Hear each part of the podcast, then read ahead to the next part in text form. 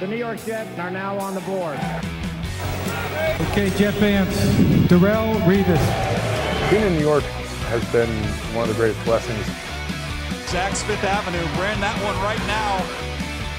The New York Jets select Welcome to another episode of NFL Draft Preview. Ethan Greenberg joined every week by the Athletic's Dane Brugler. I dressed up for today's episode. We got a juicy one. We're talking the defensive line. You know Robert Saleh loves his defensive lineman. Joe Douglas probably likes his offensive lineman a little more, but you know that he believes it all starts up front. So I just want to start with this, Dane. I feel like you never talk about a draft class that is deep specifically at edge. And while there are no real blue chip players, or so you've told us, feels like this class is kind of an anomaly because you could get a quality player not only in round one, but all the way into day two and day three. Yeah, I think so. And, and every draft has its own identity. And a lot of times, whatever the quarterbacks look like, that kind of attaches itself to whatever the identity is.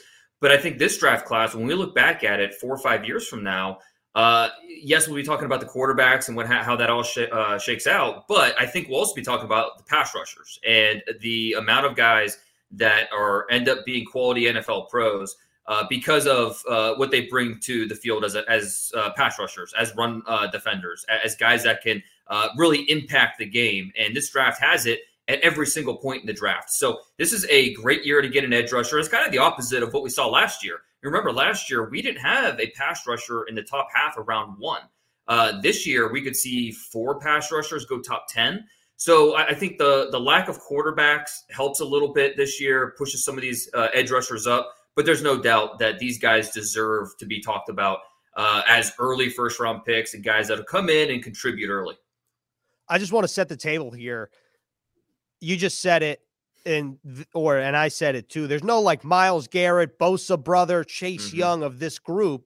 But when you say there are quality NFL players, I think a lot of people say like, okay, well, like who is that? Who's an example of a quality NFL player that's maybe not the elite player, or maybe just maybe it's a uh, it doesn't need to be a comp in terms of player, but just in terms of production, in terms of play snaps on any given Sunday. Like, what is an equivalent for somebody that could be drafted in on day two or day three and specifically, and then we'll talk about the round one guys later on.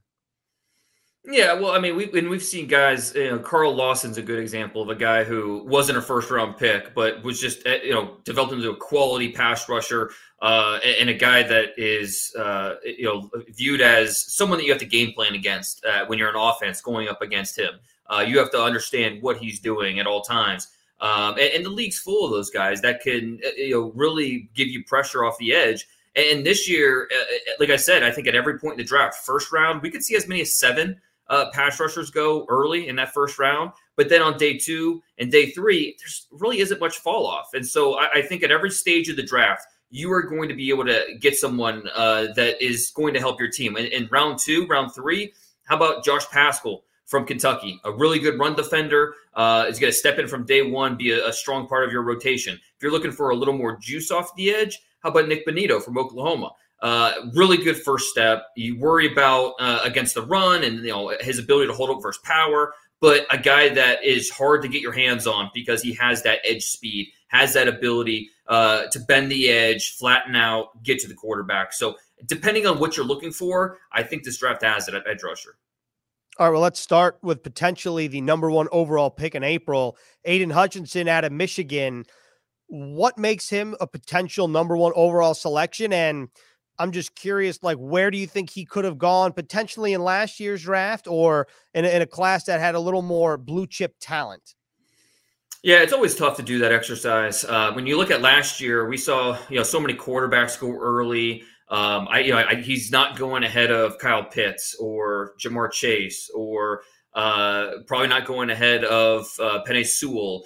Um, and then you know you got the corners, Jaycee Horn, Patrick Surtain. So uh, Hutchinson, you know, might not have been a top ten pick last year. Uh, it, it's a very realistic scenario where you know he goes 11, 12, somewhere in that range.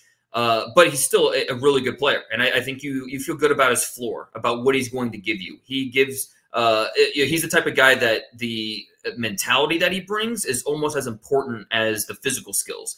And, and he has the physical skills. I think he gets kind of, you know, earmarked as that, you know, uh, really try hard competitor, over uh, over eager, over uh, you know guy that's just you know plays beyond his means, that type of guy.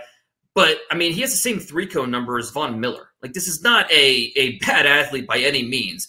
Uh, but I think the mentality that he does bring is something that that stands out as well. Um, you know, talking to one of his his coaches, talking, and he, he mentioned how you know he could never go on spring break because he he wouldn't be able to uh, you know reconcile the fact that he's not getting better. Like he won't be able to relax because he's not getting better at football. That's just how he's wired, his his mental makeup. And as an NFL team, you're looking for those guys that you plug in there in the trenches and uh, is, is going to help you uh, on the field and off the field. So Aidan Hutchinson has a lot of what you're looking for. He's he doesn't have necessarily that arc speed um, or, or, the arc skills as say like one of the, the Bosa brothers, but he has the handwork. He has the ability uh, to win in different ways, power, quickness. Um, I, he's going to be a double digit sack guy in the NFL, and that's why he is the favorite to be the number one overall pick. And if he doesn't go one, he's probably going to go two or three. I'm not sure the Jets at four will have a shot at him.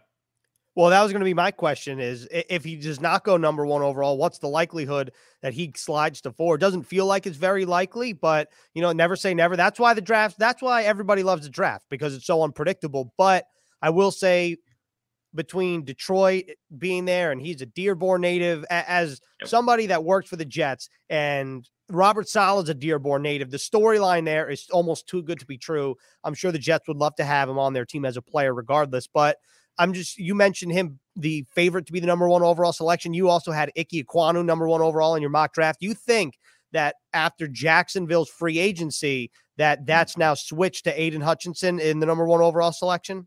Yeah, I think so. I think with what they did in free agency, bringing in Brandon Scherff uh, at guard, uh, you know, they drafted Walker Little on day two last year at a Stanford at tackle. They tagged Cam Robinson. Um, Jawaan Taylor still there in the mix. So I think offensive line wise, I think they're in, in, a good spot. They could still go offensive line. That, that wouldn't be a shock. Or they could go Travon Walker out of Georgia uh, and, and, bet on his freaky skill set. Uh, but if they do go with who we believe is the favorite, Aidan Hutchinson, um, I, I, don't think anybody would be surprised. Now, if they didn't, and I just can't see Aidan Hutchinson falling past Detroit uh, at number two. I mean, he just feels like a Dan Campbell type of guy. Uh, they need pass rush. And uh, again, a guy, a Michigan guy who grew up just outside of Detroit. So, uh, you know, the ge- uh, geography shouldn't really factor into this, but, you know, it, it's still something that would be a, a, natural fit in terms of someone that inst- understands the culture, that part of the country. Um, yeah, I, I, think Aidan Hutchinson going one or two, uh, it's hard to envision anything else happening there. So let's assume that Aidan Hutchinson is off the board by the time the Jets select at number four. Do you think that guys like Kayvon Thibodeaux, Travon Walker, all those guys are available for the Jets taking, or you think that somebody could potentially be selected two or three overall?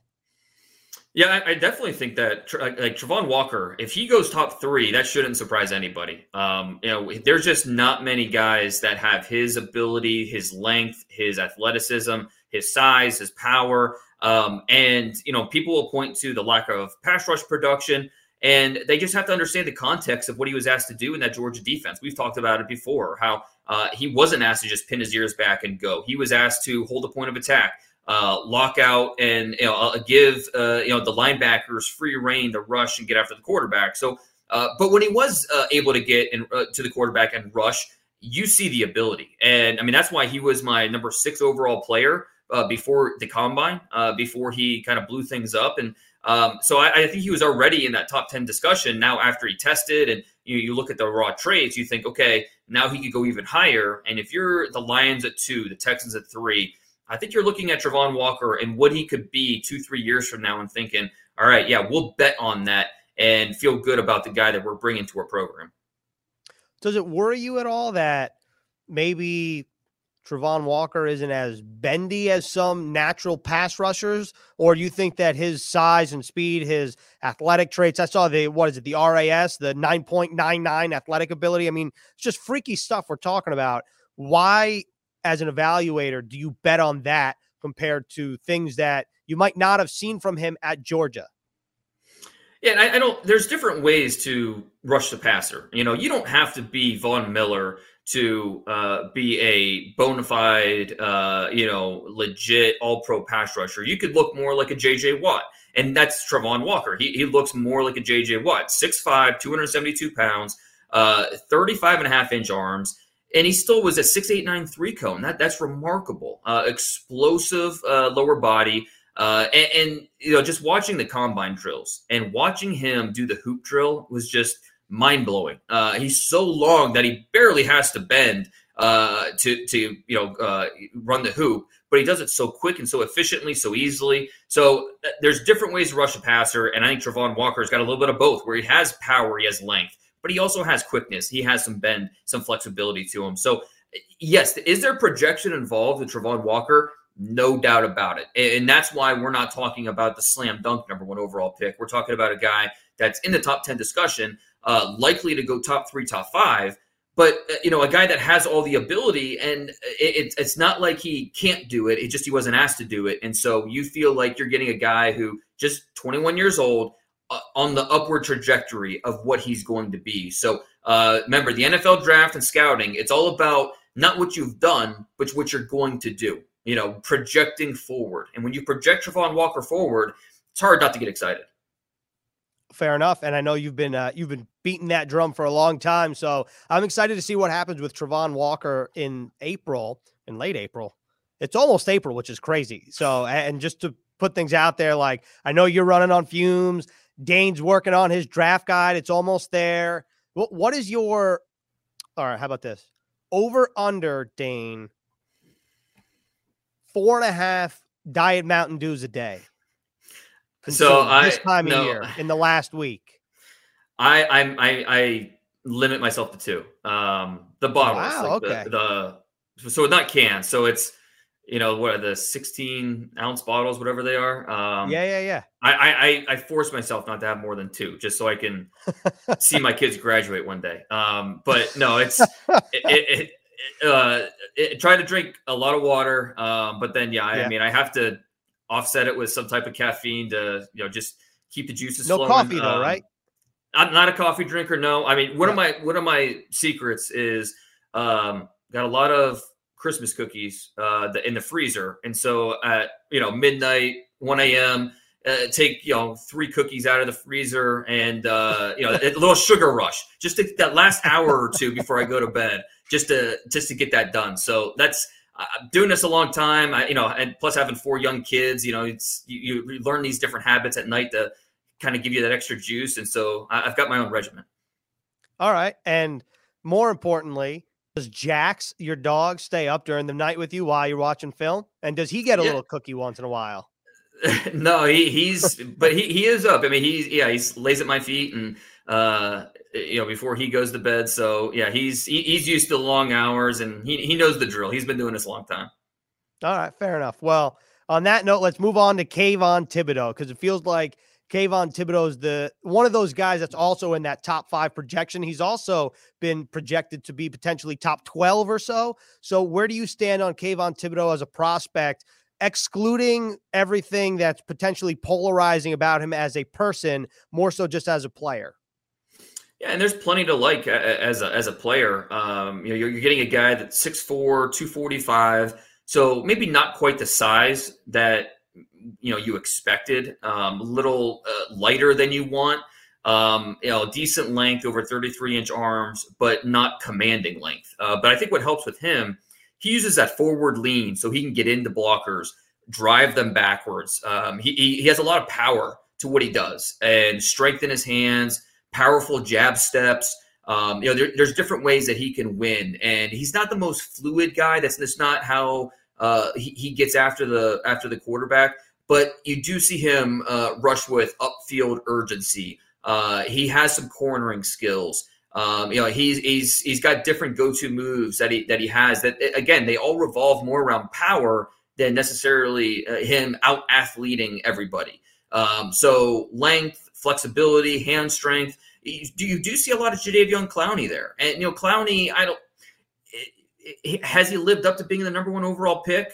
Probably not. Um, but he's been a really quality pass rusher uh, since he's entered the league when he's been healthy. So whether it's for the Texans, the Titans, or the Browns, or I mean, he, he's bounced around. He's kind of been like a hired gun uh, to be that pass rusher uh, who's going to give you quality reps as a run defender and, and as a pass rusher. So if uh, Kayvon, Thib- uh, Kayvon Thibodeaux has the same type of career as uh, Jadeveon Clowney, I don't think that'd be surprising. For Kayvon Thibodeaux, does it worry you at all about the competition that he played and the the tackles that he's faced specifically this past season? That's absolutely fair. I mean, the Pac-12, uh, you know, Abraham Lucas from Washington State has a has a good chance to get drafted uh, in the top 100. Uh, Kellen Diesch from Arizona State uh, is a pretty good left tackle uh, who will be drafted likely on day three. Uh, but uh, you know, they're just it's not a league known for at least for the left tackles right now. Um, you know, they have in the past, but the, last year, not necessarily a, a ton of high end talent, and, and that's something that is part of the discussion because it's not like he, uh, you know, you watch 2021 tape and he doesn't necessarily get you overly excited. He had seven sacks, uh, decent pressure rate, but for a guy with his talent, you did expect a little bit more. He was banged up quite a bit, missed that Ohio State game, missed parts of other games. But again, for a guy with his talent, you just expected a little bit more. But I mean, nonetheless, he still led Oregon in sacks, led Oregon in tackles for loss. Uh, I mean, he was a unanimous All American, probably more based off of name recognition than anything. But um, we're talking about, you know, just like we're we're it's it's okay to critique Travon Walker for not having more production. Same thing with Kayvon Thibodeaux. When you watch his tape, you for a guy being talked about as a top five, potential top seven pick, you just expected maybe a little more dominance at, at that level of competition. And then lastly, here feels like the final guy in let's say the quartet of pass rushers that could be pretty viable options at four through ten and potentially after that. The last guy is Jermaine Johnson, who maybe in January before the Senior Bowl, not a whole lot of NFL draft fans, not guys named Dane Brugler, because you definitely knew about him, but people didn't really know about him. And then he had a fantastic week in Mobile. He had a fantastic combine, and it sure seems like that he's put himself in the conversation to be a top 10 selection. So I ask you this, Dane of the four guys, let's say Hutchinson, let's say the three guys, Hutchinson's off the board. You got mm-hmm. Walker, you got Thibodeaux, you got Jermaine Johnson. The Jets are at four overall. Which one of these players makes the most sense for the team based on talent and more importantly, based on scheme fit? Uh, I'm going Travon Walker. I'm betting on those traits every day. Um, but I, I, you could easily make a case for the other two guys as well. And Jermaine Johnson, yeah, he was the top defensive player going into the Senior Bowl, and after what he did in Mobile, I mean, he kind of put any doubt to rest there uh, w- with the way he played at the Senior Bowl practices. Uh, a very good run defender, really good pass rusher. Maybe not elite in any one of those areas, but he's just good across the board. Um, you know, bet on himself, transferring from Georgia. I think most people know his story by now. Uh, leading the ACC in sacks, tackles for loss. Uh, just a really quality player who maybe not ha- doesn't have that elite get off, but he plays with length, he plays with agility, active hands. Uh, he has a, a plan to what he's doing. His rush attack, he can win in different ways. Uh, he's very athletic on the edge, so he can play the run. He has power, so he can work off uh, blocks and make stops in the backfield. So there's just a lot to like about what he's going to bring, and, and, you know, very quickly. I mean, he is, uh, you know, he's already 23 years old. He's, you know, was in college for five years. Uh, but he's ready to come in and be an NFL starter uh, very quickly as a rookie. So would not be hard to talk yourself into Jermaine Johnson, even as high as number four. Okay, I'm glad you asked that because I feel like a lot of the mock drafts have Jermaine Johnson at number 10. Mm-hmm. And if you're the Jets just playing devil's advocate, let's say you're convinced he's going to be selected five through nine. Is four too rich? You say no. No, and especially if say Travon Walker's off the board in that scenario, um, you know, because there's a good chance Aiden Aidan Hutchinson goes one or two, and then Travon Walker goes two or three. And if that happens, and you know the Jets are looking at their options, could go offensive line, could go wide receiver, could go corner. But Jermaine Johnson's sitting there, and I, I don't. You probably don't feel great that he's going to last you at ten. Now, there's a chance that he could, but I don't think you feel great about that. And if you love the player and you you know you think you know what you're getting with him, and I think that's part of the uh, appeal with Jermaine Johnson. You know what you're getting with him. I don't think there, there's not you know with Travon Walker a little bit of a projection there. With Kayvon Thibodeaux, a little bit of a projection there because of uh, you know some of the some of the uh, other things you have to worry about with him. Jermaine Johnson, not quite, doesn't have that with. So I, I think that you know when you look at Johnson, you run out of reasons why not. You know, why he shouldn't be a top 15 pick, why he shouldn't be a top 10 pick, why he shouldn't be in the conversation at number four. So I think absolutely, I, Jermaine Johnson, especially if Walker's off the board, Jermaine Johnson should at least be in that conversation uh, if they want to go pass rusher at number four. All right, so now let's move on to round two. The Jets have 35 and 38 right now as we record. You mentioned two guys earlier at the top of the show. The Jets also had Arnold Ebiketie from Penn State, Boye Mafe out of Minnesota on their team during Senior Bowl week. You think both of those guys also could be viable options for the Jets at either 35 or 38, or some of those guys might creep up into the back half of round one?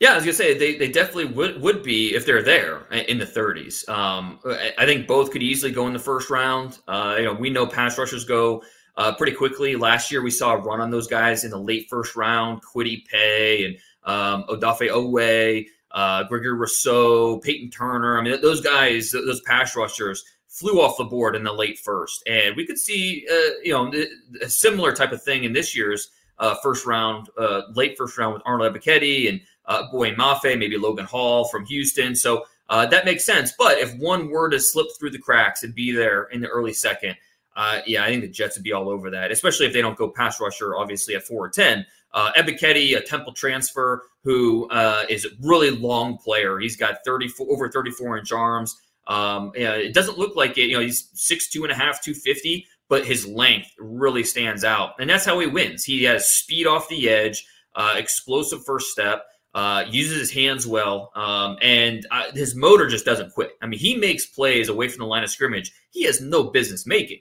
but because uh, of that motor always revving, uh, it, it's something that is uh, a strong selling point with him. Does he need refinement? Uh, yes, especially versus the run. But with a guy with his length, his first step quickness, and with his relentless hustle, you're going to bet on that every time. So uh, Arnold Ebiketie, I think I just made a case why he won't be there in the 30s, but uh, why if, if, he is, eh, the Jets should be all over him.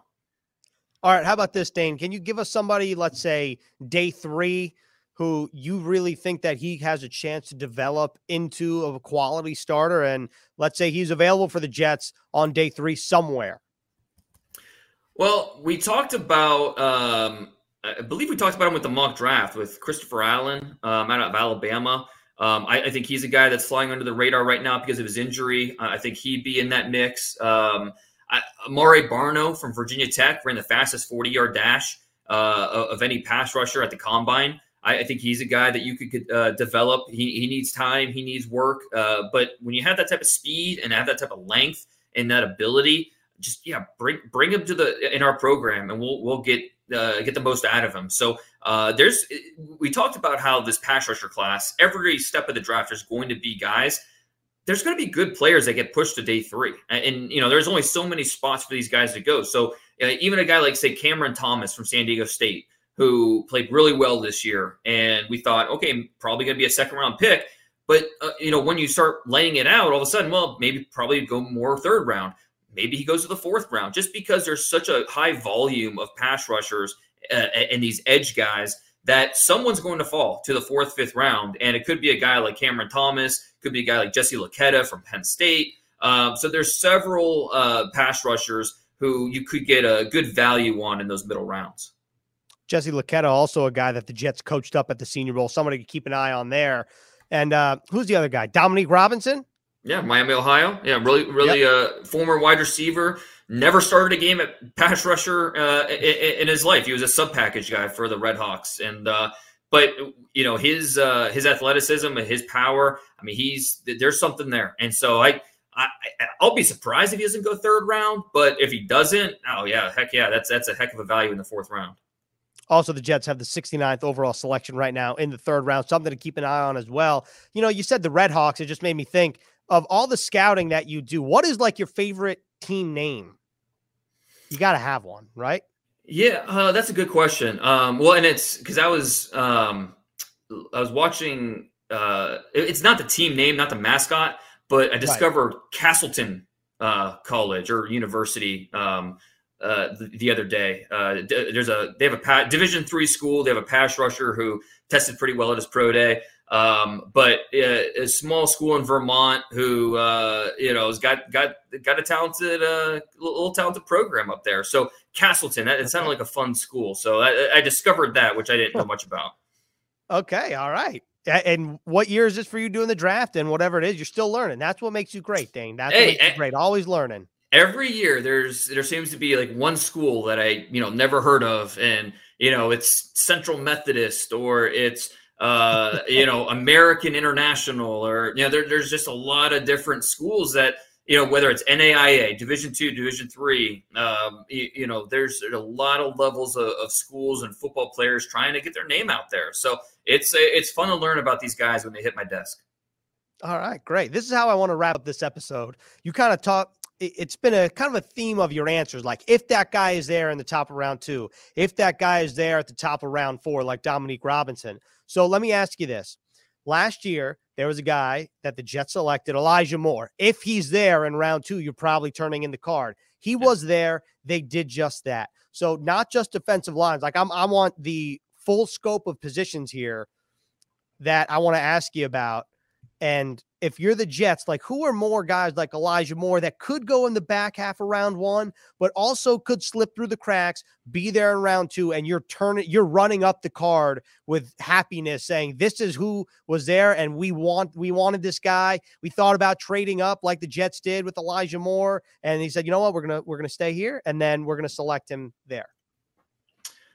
Uh, I think there's three, maybe three positions we could look at here. So, you know, the receivers. Um, if we know that, you know, guys like Garrett Wilson, Drake London, Jameson Williams, probably they're going to go early.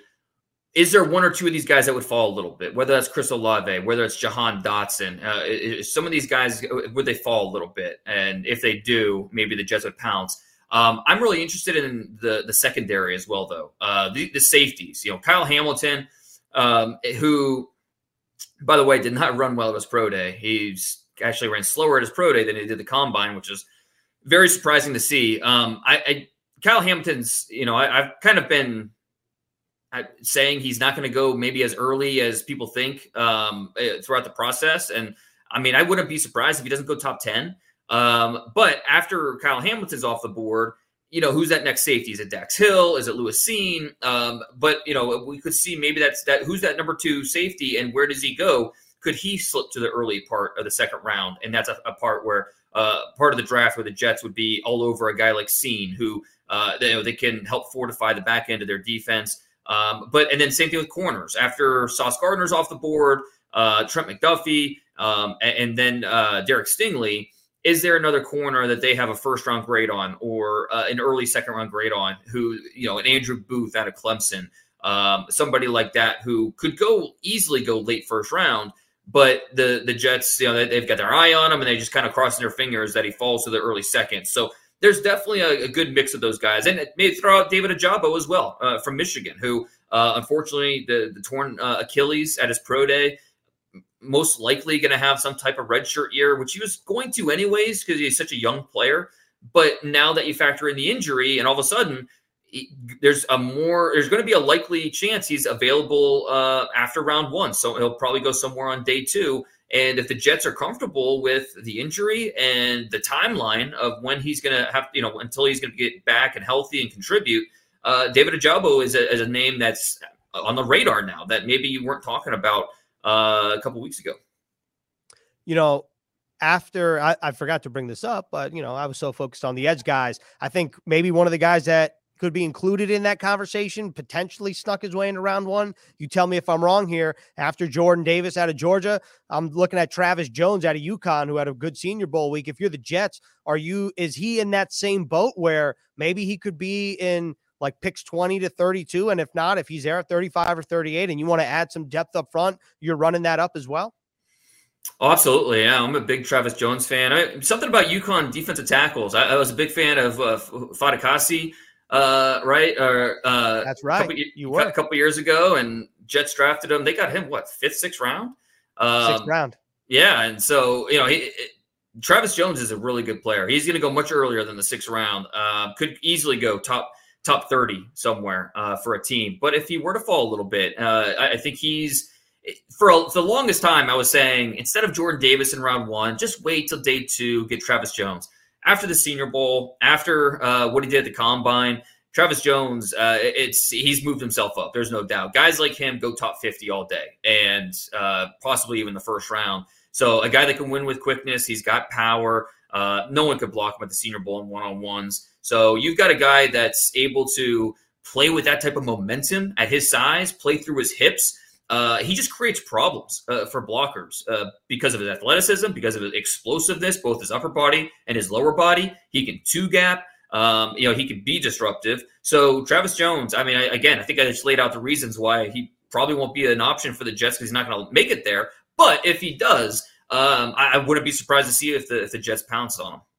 Crazier things have happened, I think, than yes, you know have. potentially we Travis Jones being there. Yeah. yeah, yeah, you're right. You're absolutely right. So this is how we're going to wrap up this episode here. We're going to have uh, I don't want to say like a a mock draft, but if you could choose one player right? You have you have a crystal ball, you, and you could choose one player to fall to the Jets at 35 or 38 after whoever you want to choose at 4 and 10 and you think this is like an absolute home run of a draft. So let's say in your case, you're probably looking at Travon Walker at 4. I don't know who you're looking at at 10, whether that's a receiver, whether that's a corner, defensive, another edge player, anybody you want at 10.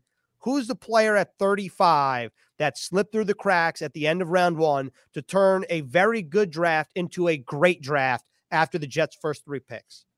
Uh, how how realistic do I need to be? I mean, it's semi-realistic. I get maybe the most perfect scenario is so many teams are scared off by uh, Jameson Williams ACL injury that he slips through the cracks a little bit, falls to 35, and uh, the Jets jump all over. I I don't think that there's like a two percent chance of that happening. Um, I, I if the Jets want him, they have to take him at ten. Um, and and who knows? He could go eight. He might not even be available at ten. He, he's that good of a player. Uh, but with, with an ACL injury, you just you know you don't know how how teams are going to respond to that.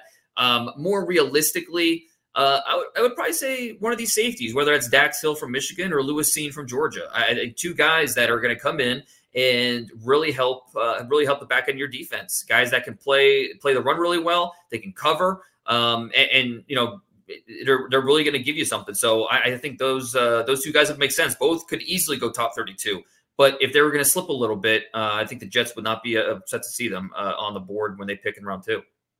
All right, so Dane has Travon Walker, Jameson Williams, and either Dax Hill or Lewis Cine. Is that is that what That's we're turning the card in March 29th?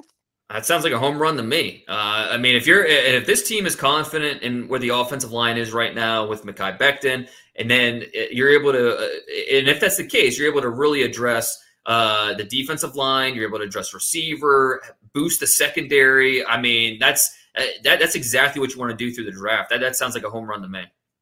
All right, that's a great way to end this episode of NFL Draft Preview. Dane, thanks a lot. We'll talk to you next week.